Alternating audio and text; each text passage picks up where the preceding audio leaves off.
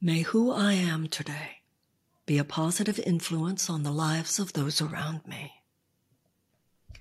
Every thought I think, every word I say, every action I take has an effect on the universe.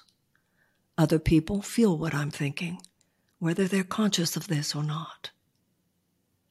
Surrendering my life to God is the ultimate taking of personal responsibility, as God is not outside, but within us.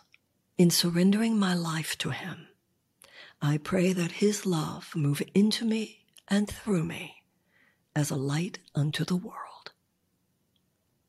Dear God, today may I be a conduit for your love.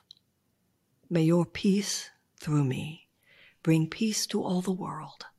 May your light so enter my heart that the world itself is blessed. Amen.